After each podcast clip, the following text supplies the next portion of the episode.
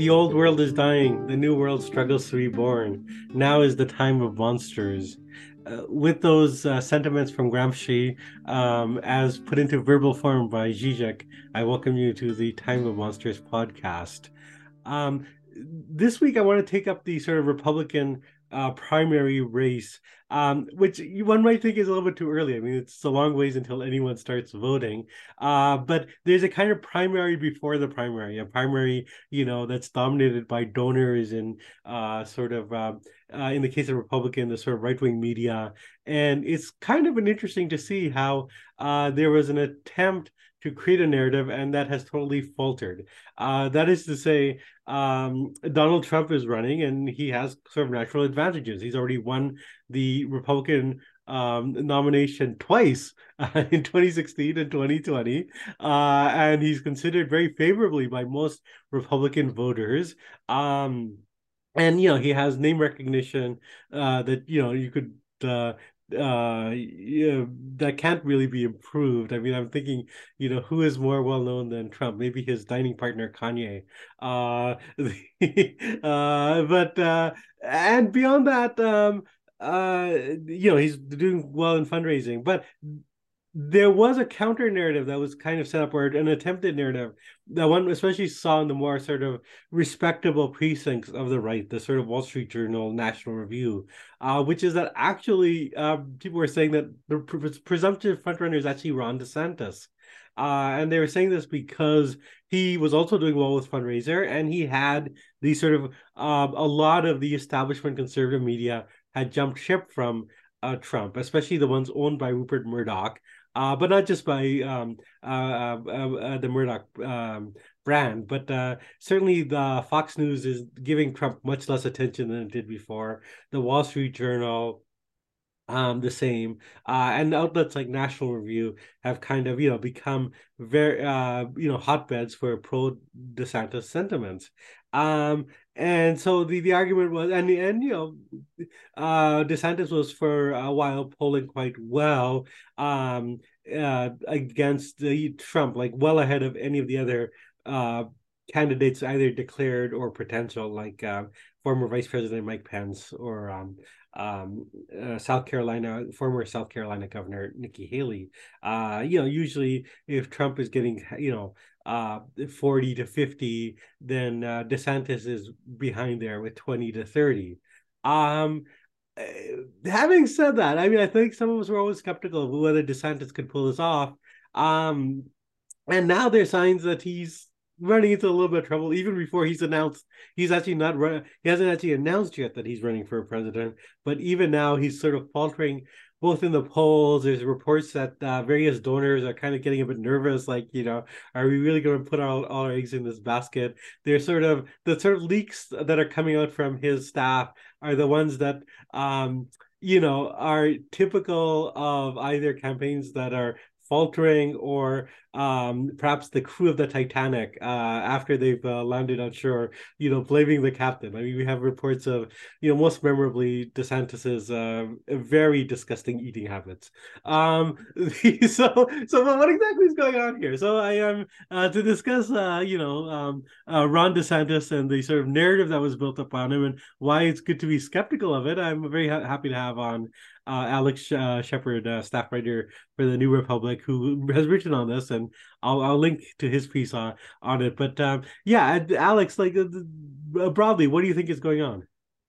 Well, I think a, a, bunch of things, but I think the biggest one is just that DeSantis himself is still a relatively new and inexperienced and relatively unknown commodity uh, within Republican circles. He's been built up by the media, particularly after kind of uh, f- flouting uh, COVID requirements, you know, in the the early-ish um, stage of the pandemic. And I think, broadly speaking, he fit a bill that many people decided was what was going to work uh, for a post-Trump candidate. It's kind of he's been called by some people like Trump with a brain, or you know, to some extent, you can say Trumpism without Trump.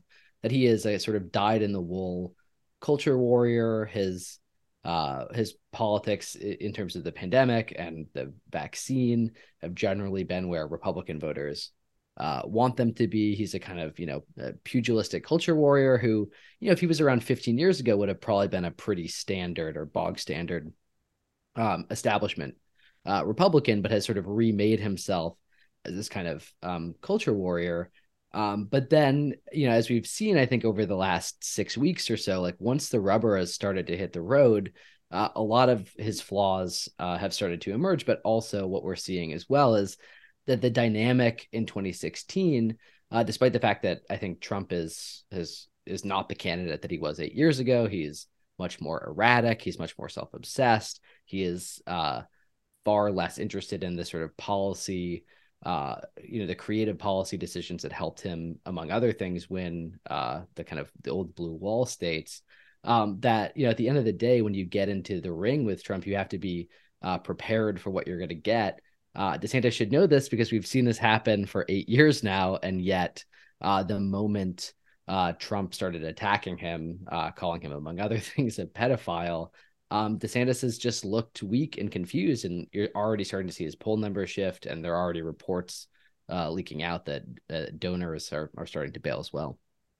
Yeah, no, the, the, I I, th- I think that's right. That the um uh, pattern that DeSantis is following is something we've actually seen with a lot of Republicans that have gone after Trump, both sort of in the sort of primaries, but even in sort of like trying to challenge Trump on various issues. There's various times where Republican leaders like uh, Mitch McConnell uh, uh, will like try to challenge Trump on something, and then you know Trump will send out a few uh, nasty tweets about uh, McConnell's Chinese wife, and then McConnell will back down. Uh, and it seems like um, the uh my uh, uh, uh, friend and occasional podcast guest, uh, John Ganz, has this kind of um, um, topology or um, taxonomy of uh, fascist types, saying that he is a, they, there's like on the one hand the uh sort of jocks and the creeps.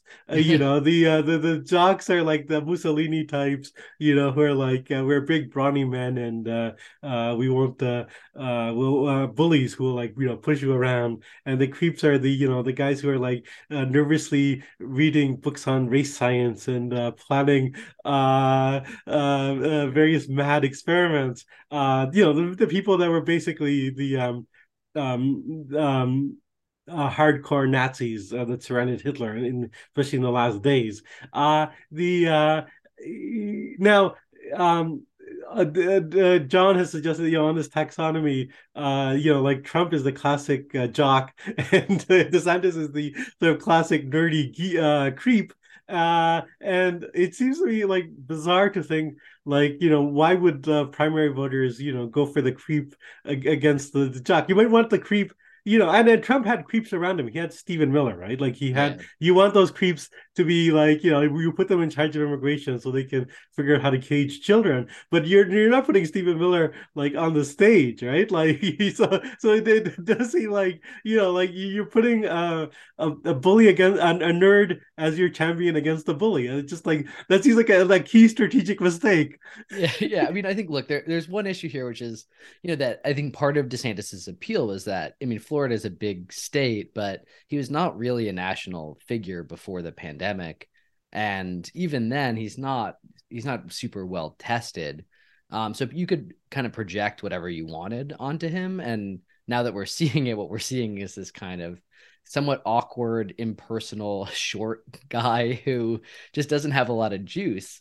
Um, just jumping off what you were just saying, I, I would kind of add two things. One is that uh, I think I think Republican elites in particular looked at Trump's status within the party, which is slipping. Like, it, I don't think that that's crazy to say, or at least it has been slipping. It's recovered, I think, recently, um, but it, it's not to the extent that it was. Uh, that they looked at this and they thought, well, um, you know, we can we can find somebody new to do this. But DeSantis is is uh, actually dealing with the exact same incentive structure that Republicans like Ted Cruz, Marco Rubio, Jeb Bush even had in 2016, which is that uh, you still need the Trump voters, right? Like Trump still commands a group of several million, you know, probably in the the low tens of millions, who these candidates are looking at, and they say, well, these are people that I'm going to have to convert at some point if I'm the nominee.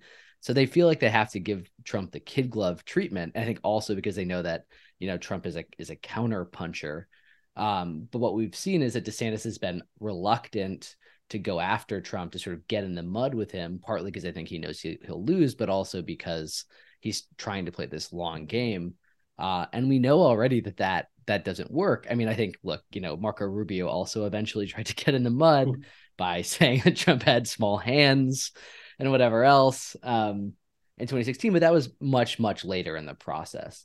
I think yeah. other yeah, I would just say and, well, yeah, yeah, no, no. I mean, I, th- I think Rubio and Ted Cruz are good examples because yeah, they did initially, you know, use the same logic. Well, you know, um, we uh, we want to get those Trump voters, uh, so we can attack him, and that made them look weak. And then when they did lash out at Trump, um, they like looked even worse because they're not their whole personality type and the type of politician they are is not um the sort of brawler that Trump is uh and so it looked fake. It like you know like, like you know like for Rubio to go on and you know like you, you kind of give a euphemistic version but I mean he's basically saying that Trump has a small penis. And like the thing is you can't really like get into that sort of you know like um uh if you're like um you know a well manicured politician like um uh, Rubio. Like if you start talking like that, you just look like well, you're um, uh, th- that just confirms how weak you are. Like the, the that you, you're admitting that Trump's style of politics is more successful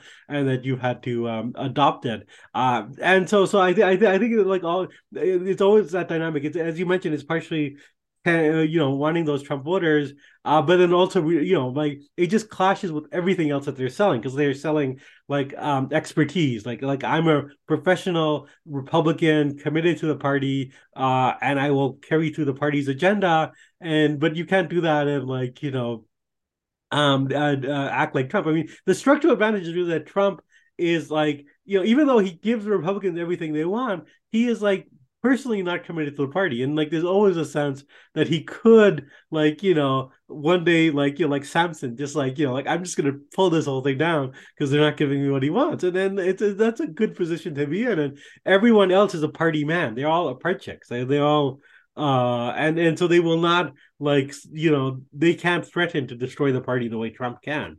Well, yeah, this is this is exactly it, right? Where where Trump, it, by going this sort of scorched earth route, he's also forcing every other candidate to play his way. Yeah. Uh, you know, I'm well, I won't use the sports metaphor, but in general, like he does dictate the style of play, and that's his huge advantage because I think even even though he was the president of the United States, he still looks like an outsider in a lot of these fights because he's a they allow him to. I mean, again, no other political candidate, certainly no other mainstream political candidate would ever call somebody else a pedophile based hmm. on one picture that was posted on a website hosted by the Krassenstein brothers. But Trump does this. And I think when DeSantis tries to push back, as with other candidates, it only reinforces the fact that Trump is a different type of Republican. And I think one of the things that has been so badly misunderstand misunderstood with DeSantis is I think that a bunch of people in both Republican elite uh, circles, but also Republican politicians themselves actually have looked at Trump and said, okay, what people want is Trumpism without Trump. If we can hmm. do all of the policy stuff that Trump does, then, you know, but with only 60% of the chaos, I mean, there'll, there'll still be chaos because they're all ungovernable, but uh, that this this will help us win. And DeSantis, I think, has really followed this rigidly. He's adopted almost every um, Trump position. He's he only recently started to back down on on Ukraine the big wedge between them is that you know Trump made the vaccine and DeSantis you know says that the vaccine kills people. Um, and that's not true. I think you know there are things that voters like policy wise with Trump, but in general they like Trump. They like the fact that he's a, a brawler. They like the pugilism. They like the chaos because they, all of that goes to show that he's not a normal politician. And all of the stuff, the sort of message discipline and the adoption of you know Trump's largely incoherent policy portfolio with a few a few uh, different shades. You know, it just doesn't work. And again, it it goes to this other weird thing where it, it just reinforces Trump's old brand, which is outside chaos agent, which I think worked really well. When in fact, I think that there's probably a better way to go at him, which is to to do what Trump did, right? To make this is a guy that ra- that ran the Republican Party for four years, right? That did a lot of things that I think Republican voters don't particularly like, particularly like, and um, and I think that that you know that's treating treating Trump as a generic Republican, much like treating Republicans as generic Republicans and not MAGA Republicans, as as Biden and a lot of Democrats do, has, has actually been a pretty pretty good electoral policy over the last eight years. Yeah, no, no, I I I think that's right. In some ways, there's a fundamental incoherence to what um, the Trumpism without Trump is doing, partially because, as you said, people don't want that. They want Trumpism with Trump. Like, if you could have a choice between Trumpism without Trump and Trumpism with Trump, why would you choose Trumpism without Trump? Like, because of the policies? Like, is that really why people like you know like got on board this thing? No, of course not. Um, uh, and in some ways, the personality, uh, you know, the vulgarity and the you know anti-system thinking and the conspiratorialism uh, and the nastiness. Those are all policy in their own way. They're their ways of you know like thumbing your nose at the system. Um, uh, uh, but uh, yeah, it's it's such a. But also, like if you're saying I'm offering Trumpism without Trump, you're basically saying, well, you know, Trump is good. Like, and, and that's all the position of all the Republican candidates. And you know, Trump was a great president. Uh, but I'll give you that uh, but with like less entertaining, like like you know, like I'll get you. So so so like if you're a voter, like you know, like oh this you know Trump's gonna give me Trumpism and this and be entertaining, and this guy's gonna give me Trumpism and be this kind of like very weird, awkward guy, you know, who might have gross eating habits in private.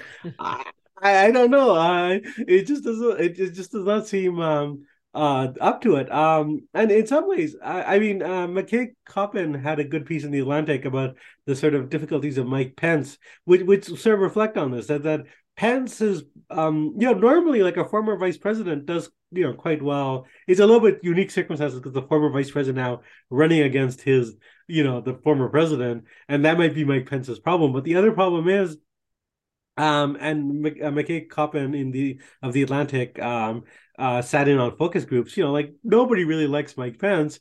Uh, I mean, they might think like, okay, he's a good, religious, pious man, but the the big problem is that Pence is or used his political like um, uh, strength and the support that he had to validate Trump and say like you know like i'm a christian. You know i know we hear these stories about trump but you know like he's supporting what we do. And people they they pence was successful. He gave that stamp of approval and now trump has it. And if that's the case that if you know like you validated trump and now you're running against him how does that make any sense? Like, like, you're both saying like you know like you know i supported trump in 2016 and in 2020 and you know like and i'm going to carry out all his policies but you know don't vote for him vote for me. Like it's just like i i just i don't even understand the logic of like why you would think that's a good uh uh, pos- uh position to put forward.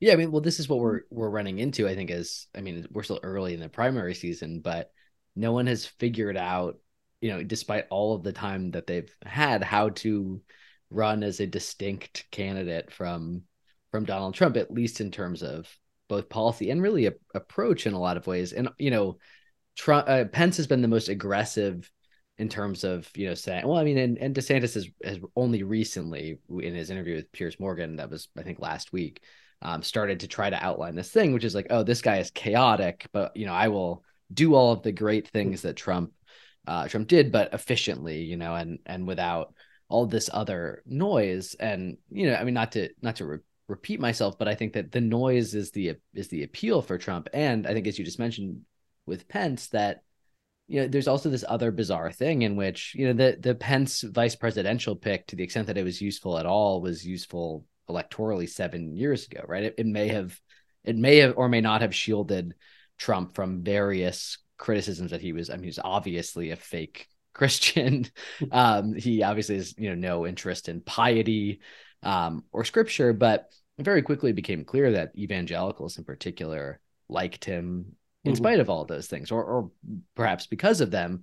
And I think that that gave you know Pence, even by the standards of a vice president, has been was particularly lost because you know if he wasn't going to be Donald Trump's um, faith translator or something, then he had then he has nothing. And I think he's been a kind of man without a purpose um, for a long time, and then you know, in some ways, was weirdly given a gift in the form of the fact that the supporters of the former president literally tried to lynch him in the United States Capitol, which I think should have shook a lot of this stuff loose. You know, I mean, he's been the most vocally critic critical candidate of uh, or presumed candidate of Trump thus far, but um, but that's all been pretty weak. And you know, in spite of all this, he hasn't mm. kind of unleashed. Uh, and you know that it should be freeing, but I think, as you said too, it's just part of the problem is that all of these people have decided, uh, for for kind of venal political reasons to, uh, to just kind of resemble uh and and repeat um Donald Trump in in most ways. And so the big distinction between them and him at this point is he's Donald Trump and and they're not. And I think that uh, people with DeSantis in particular, the assumption that the folks at the Wall Street Journal editorial board made was that's good. Uh, mm-hmm. that's good politically. People want something different than Donald Trump. Uh, and I think what we're seeing is that that is not true.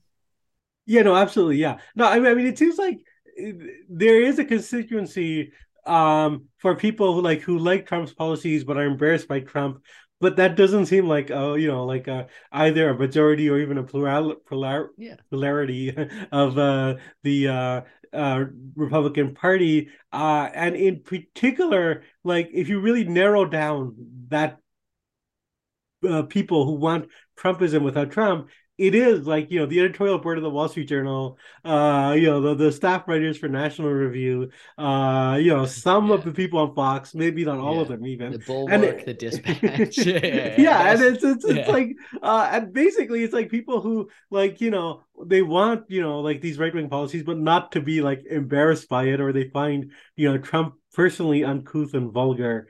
Uh, and yeah, that's not like I don't know. I mean, that, that doesn't seem like the basis of a distinct politics or like anything very meaningful. Yeah. Uh and uh yeah, I just like yeah, I I, I don't see a majority uh coalition. And what you said about Pence is it is very interesting that he has been more critical of Trump than anyone else. But even he like always kind of pulls his punches yeah. and will will also like give kind of support for Trump.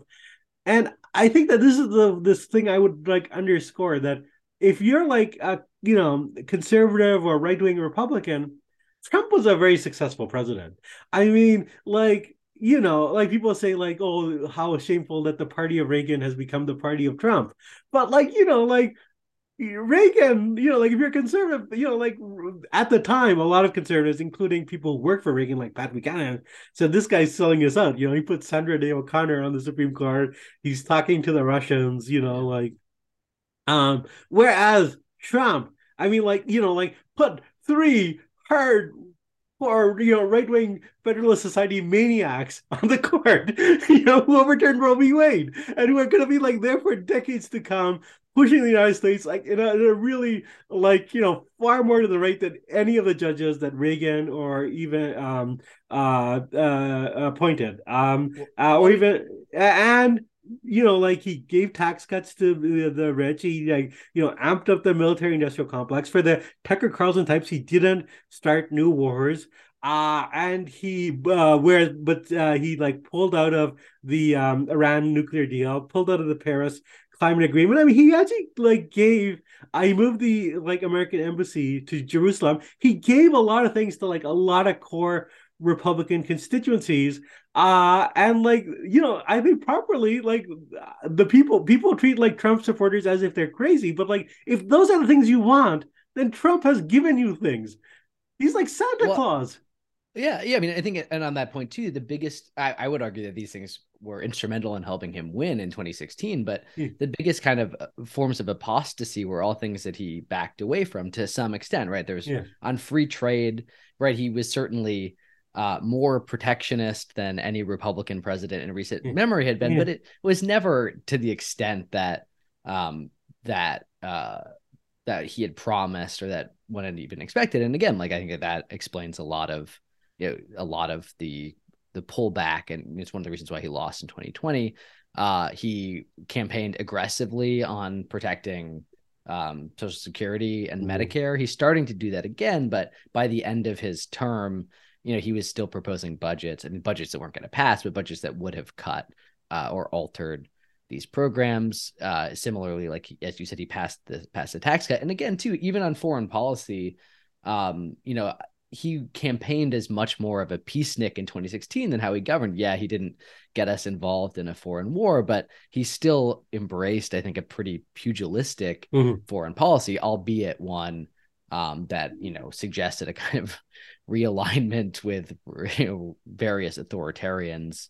Um, you know, but again, mm. you know, if you look at his China policy, right, like that, you know, it's a it's in a pretty aggressive um foreign policy that you know and, and involved it, both not just in China but also in the Middle East the threat of using military force even if he had yeah. always sort of you know and I, you know I think in these cases like every instance in which he moved to to towards the establishment position in almost every every way yeah no no I I I think that's right yeah and and that and a lot of the concerns that people had about him um uh even among the republican establishment were a sage that he did you know you know put in people like you know john bolton into foreign policy to like kind of you know um so there was a kind of you know reconciliation of trumpism with the republican party already and if that's the case then you know what's the problem? Why, why not run him again except that you kind of find it embarrassing uh the uh but also i mean the social security medicare thing I mean, it's a kind of a. I, I think that was a major factor in his, you know, being able to sort of uh, get the upper hand against rivals in 2016. Uh, that you know, like he could bring in these kind of white working class voters because he said, quite frankly, you know, I'm not gonna touch uh, Medicare and Social Security, and with the implication that the other ones will, and which is you know like a true thing. And I think he should, yeah, as you said, he's doing it again with DeSantis.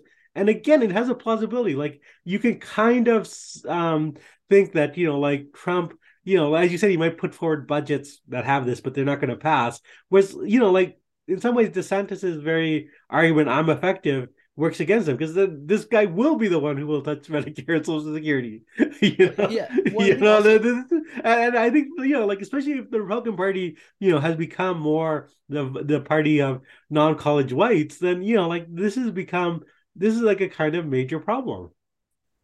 Yeah, and I think you know also the the process of reconciliation. I think perhaps ironically was also instrumental. I think in terms of Trump's takeover of the Republican Party as well, which is that you know he he made a. I mean, I think partly just by virtue of the fact that he had no idea what he was doing in the transition and was just sort of you know just needed to get um, bodies on the ground, um, boots on the ground. You know, they the initial Trump.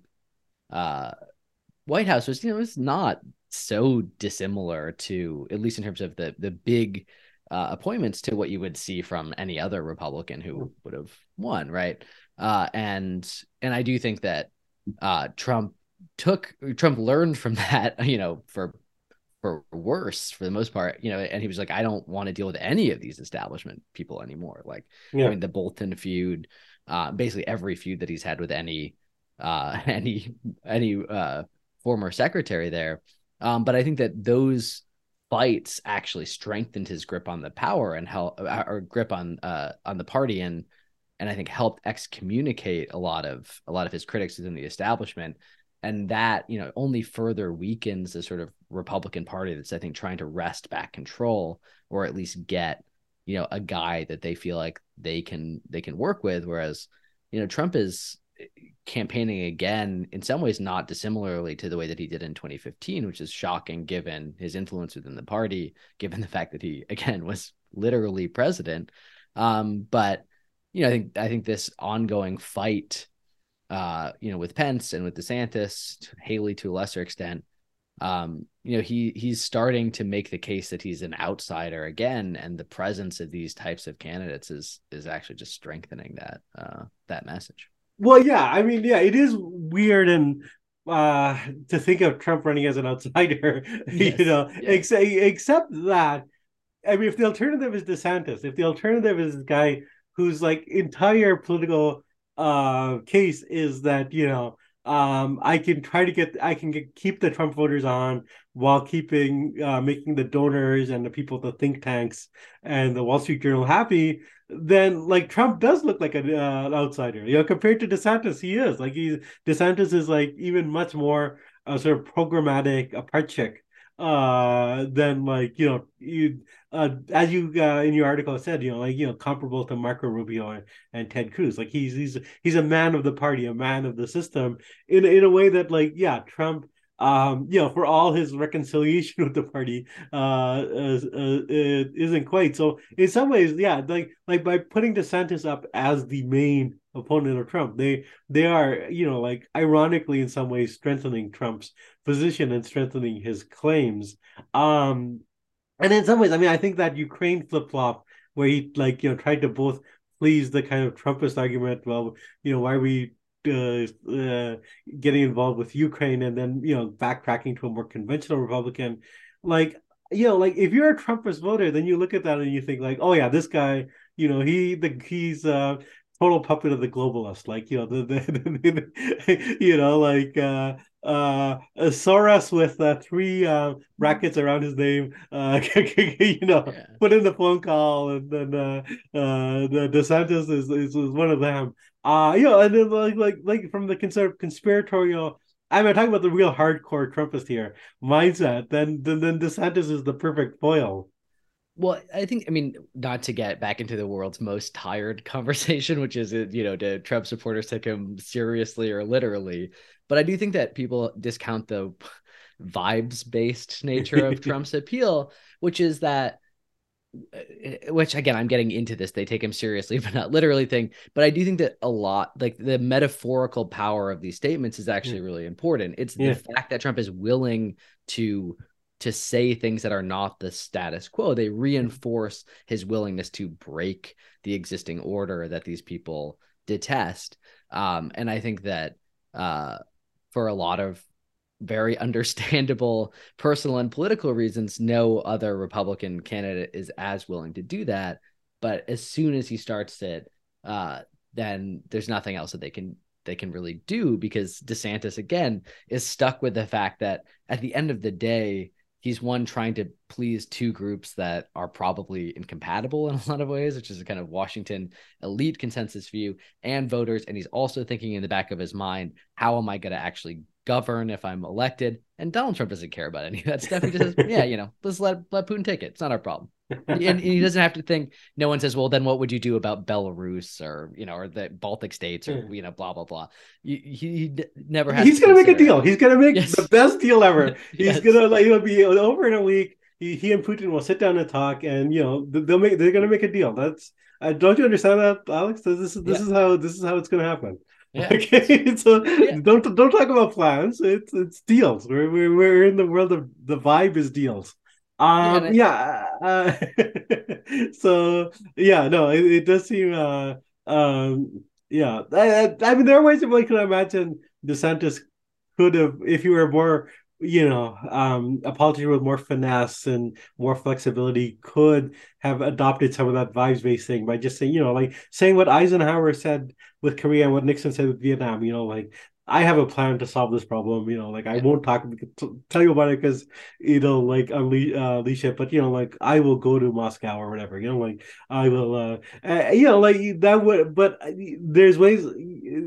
DeSantis seems too bound by convention to like kind of to well, do that. W- one of the things that we haven't talked about, which is, uh, um, I think pretty instructive here, is that I actually think that DeSantis's the the theory behind the Ron DeSantis candidacy is actually like not bad in Republican circles, which is that he's the Florida governor, right? Florida is the state where people yeah. don't tell you what to do. Everywhere else, there are all these oppressive liberals who are mm. telling you what you can say and what you can think, and they're making your children hate you and you know mm-hmm. making them unrecognizable to you and in florida like they have you know stood athwart history and yelled stop and not just that like this is the one place where they have fun right like mm. this is the place that stayed open during yeah. covid um it's still america there uh i don't necessarily think that that's the worst like theory behind a republican candidate but ron desantis is not he's not like a loose a loose guy. you know, he's not John Belushi. Yeah. He's not uh he, he brings none of that like energy to any of this. Instead, he in some ways resembles a kind of Mike Pence, this guy who just seems really ill at ease in yeah. in public. Um he, he does not strike you as a kind of Republican voter, whereas you know, I mean, Trump obviously is a huge phony. He, you know, was not a Republican in most key respects until relatively recently. Um, doesn't really care, you know, clearly holds most of his voters in complete contempt. and yet I think he that kind of attitude, the, you know, like the effort attitude, I think translates in this in this way. And it's seen as authentic in spite of the fact that Trump is so self-evidently and obviously a fraud in so many other ways.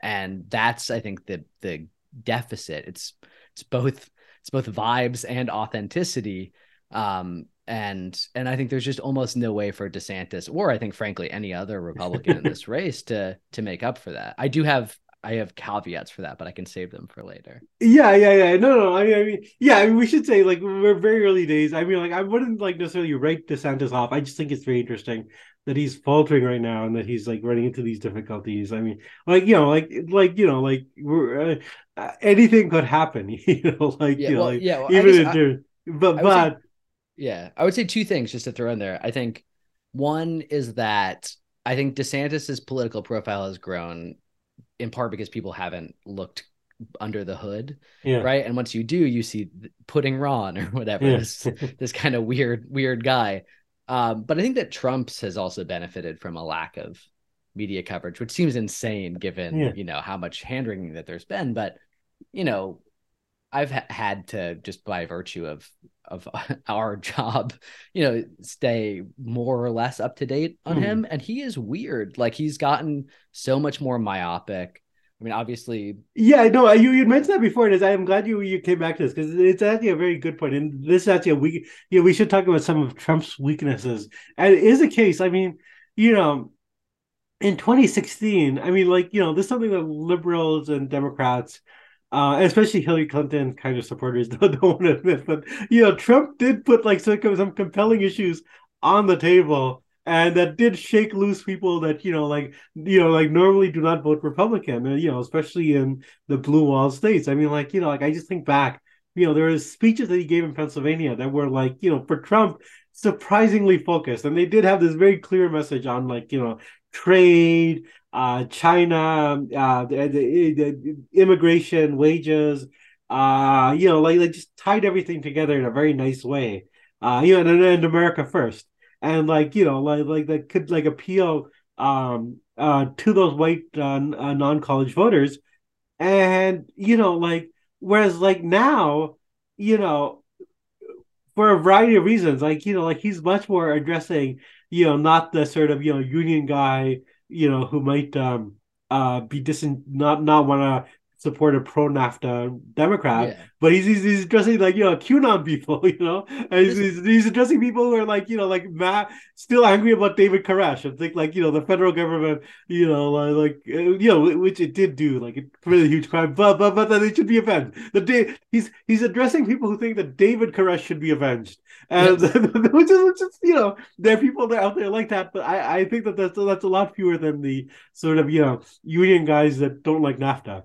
well i think the big the big difference I, I might oversimplify a little but you could make the case that the core of donald trump's argument in 2016 was um, the political establishment from both parties is out to get you and i know because i was part of that establishment and i can be your advocate as somebody who was on the in i Mhm. was or am i am slash was one of the elite Mhm. and i can fight for you because i know all the ways that you're being screwed and now it's literally just they're out to get me Yeah, uh, and and I think that that has still has some appeal. You know, you can extend things beyond that, but so much of it is your favorite president is being victimized by uh, the liberal state, and I think it, is almost impossible to. I mean, look, the the I don't want to overstate how focused Trump was in 2016, but the the Trump argument in heading into 2024 is like almost completely um uh, it's so convoluted. It involves so many little plot points involving January Yeah. 6th. You have to know who Ashli Babbitt is. You got to know all the, you know, you have to know various attorney generals and secretaries of state in that have occupied their positions in at least six states around the country for five years. Uh, and it's not, it doesn't have the same appeal. So I do think that Um, you know, I just think that that the Well, fact well- you know Trump has been boring, you know, Yeah. for which is something that has rarely been the case, but and I think he's having an adversary again has given given him some juice, but for Yeah. the most part, you watch these things and you're just like they're exhausting. Yeah, no, no, exactly. I, I, I perhaps to use a a strain metaphor, but I'm gonna I'm gonna put it out there. I think Trump suffers the same problem as the Marvel Cinematic Universe, uh, which is that like you know when you first start with like they're introducing Iron Man and the Incredible Hulk and Thor, you're like, oh, exciting, you know, like there's all these characters and uh, it's something new and different. But you know, like by the time you're now at like Phase Five and there's like you have to have a uh, uh, an extended knowledge of the MCU and realize how WandaVision relates to Ant Man, relates to the multiverse and Doctor Strange, and like it's only uh um the hardcore fans that can even like keep up. And like to understand any of the, any one of these movies, you have to have a you know like a um uh Wikipedia uh, read like you know like a hundred Wikipedia entries or have spent like you know two hundred hours uh, watching previous movies, uh, then it becomes like much more esoteric and much more strange. And yeah, there is a kind of Trump cinematic universe uh, that, that, that that has been created, uh, and there are people who are into the Trump cinematic universe. There, um, it is a sort of like Marvel fandom. It's a participatory fandom. Uh, uh, so you know, like uh, where you know fans also end up creating things and doing cosplay, and and you see the sort of Trump hardcore Trump fans at these rallies. Um, but yeah, it doesn't have the same mass appeal. There's continuity. I mean, there's a way in which I'm the insider. I know how they're going to screw you. I will champion you. There's a continuity between that and the new argument, which is they're getting to me so they can get to you. Uh, but but now the argument is much more me. Like they're they're going after me. Um, and yeah, I I I just feel like that has less mass appeal uh uh than uh the sort of classic Trumpism of 2016. But again, I yeah, we shouldn't overstate how coherent it was or whatever. But but but there was actually something really there. Like there was an Yeah. actual, you know, anti-system, anti-establishment politics. Uh, which you know he was never gonna carry through, and which was like you know, um, but but but but you know you can see why some people put faith in that and and what yeah i whereas now it's like yeah people who are aggrieved um Yeah. but but having said that i mean i think that that you know there are republican voters who have that um you know sense of aggrievement you know from 2020 and just from living in joe biden's america you know and there's a way in which you know if you you know believe in this sort of you know Fox worldview that there's this tyranny of wokeism that is you know running through the land and this is why your grandkids won't talk to you uh, that, that, that that really like who who is gonna like like actually stand up for you? Like is it gonna be this dweeby Florida governor you know like you know who might be passing a few laws? Or you know like what could break wokeism? It's a cultural complaint.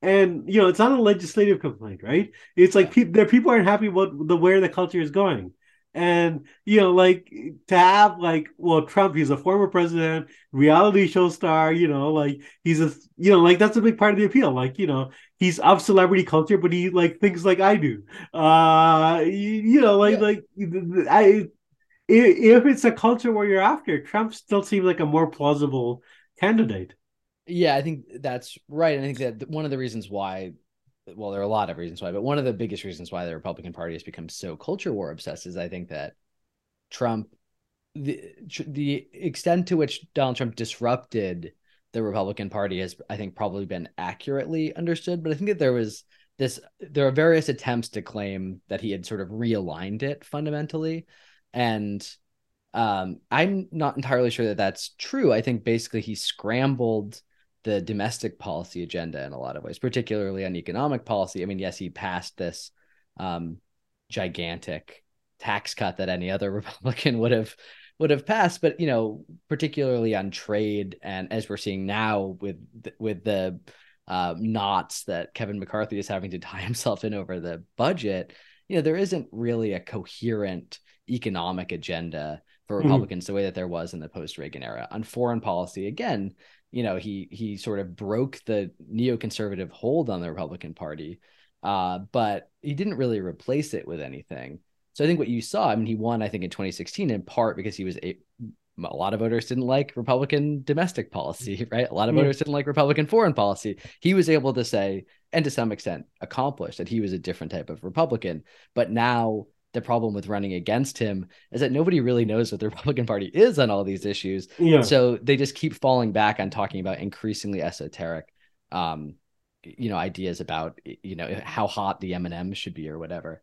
Um, the other thing that I was going to say just briefly is I do think the one policy area that we haven't really seen a lot of movement on, but that Trump is uh, vulnerable on, which is disturbing, is the vaccine. Like I think that yeah. Trump loves the vaccine. He's back to he doesn't talk about it anymore, but he, you know, he's made a ton of public statements about the vaccine. I think if, if pressed, it remains, you know, the extent to which he deserves credit for it is, I would say, unknown, but it's probably relatively small since any president would have done it. But that that's a foundation foundational part of his legacy.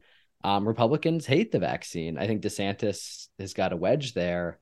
Um, I think that weirdly, like that's one of the areas in which Trump could be gotten at. It's just a question of whether or not. I mean, obviously, like that's this is all very dark to imagine, but I, yeah. that, I think that's that's the one area for me where I think there's like true vulnerability, and I think if you are a candidate that is like Ron DeSantis, I think willing to just go to extremes, then you know you could probably make make some some hay there. Yeah, yeah, no, I think it remains to be seen, but I think I think you're right. That is a kind of potential wedge. Although, I mean, Trump is sort of already sort of proactively responding to that by saying that DeSantis closed the beaches and you know other Republicans allowed much more freedom in terms of um um not uh doing the shutdowns. Yeah, I, I mean there's a lot. You know, we'll see how this plays out in, in the coming months. But I think I think we've given a good sort of survey of you know the state of the uh, the battlefield as it stands. So uh, once again, uh, uh, Alex Shephard of the uh, New Republic, I'm very grateful for you coming here. Oh, it's always nice to talk to you again.